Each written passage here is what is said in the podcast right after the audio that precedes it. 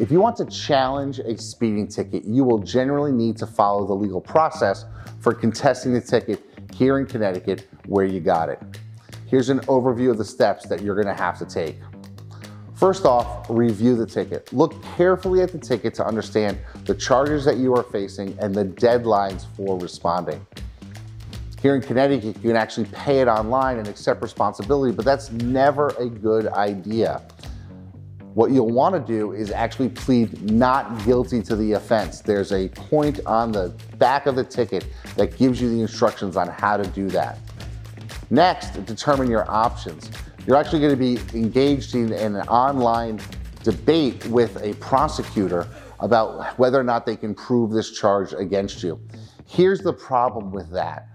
You are the defendant, and anything you say to that prosecutor in an email is an admission that you're making. By having a lawyer like myself negotiate for you, we number one, know what's better and a better result than what is available at first blush from the prosecutor. But also, anything that we say to the prosecutor is done in the terms of negotiation and cannot be used against you if we have to go the distance and have a hearing on your ticket.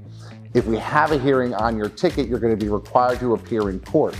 Now, when you do that, the police officer will also be required to be there. And sometimes the police officer isn't available, which could mean that you win. But of course, you're going to want to have a lawyer with you because they're going to have the opportunity to cross examine that police officer and show that they may have gotten it wrong in your specific case. It's important to know that the legal process for challenging a traffic ticket is long may not necessarily be super expensive, but it can be a lot of work. If you have someone like me or a member of my team fighting for you, you remove all of that stress, all of that work, all of that time, and we fix the ticket for you.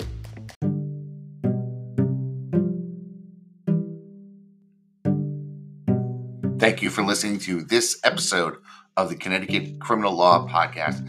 If you ever need to get in touch with us, you can do it online 24 7, 365 at ruaneattorneys.com. And of course, if you want to get in touch with us, you can give us a call or send us a text message to 203 925 9200.